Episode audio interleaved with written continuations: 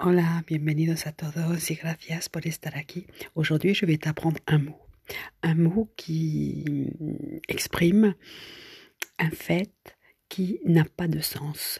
Par exemple, si on te dit tu n'as pas le droit de boire un café debout, tu dois boire le café assis. Boire le café debout, c'est dangereux. Ça, c'est, on pourrait dire, un non-sens. En espagnol se dice es una gilipollez. Gilipollez. Et celui qui donne l'ordre de faire quelque chose comme ça, on dit es un gilipollas.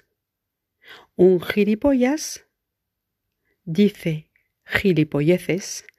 Alors attention, c'est quand même très colloquial. Ce n'est pas utilisé partout et en toutes circonstances. Par contre, euh, ça s'utilise tous les jours en Espagne. On le dit très facilement. Un gilipollas dice gilipolleces. Muy bien, gracias, hasta pronto. Un beso de todo corazón. Adiós.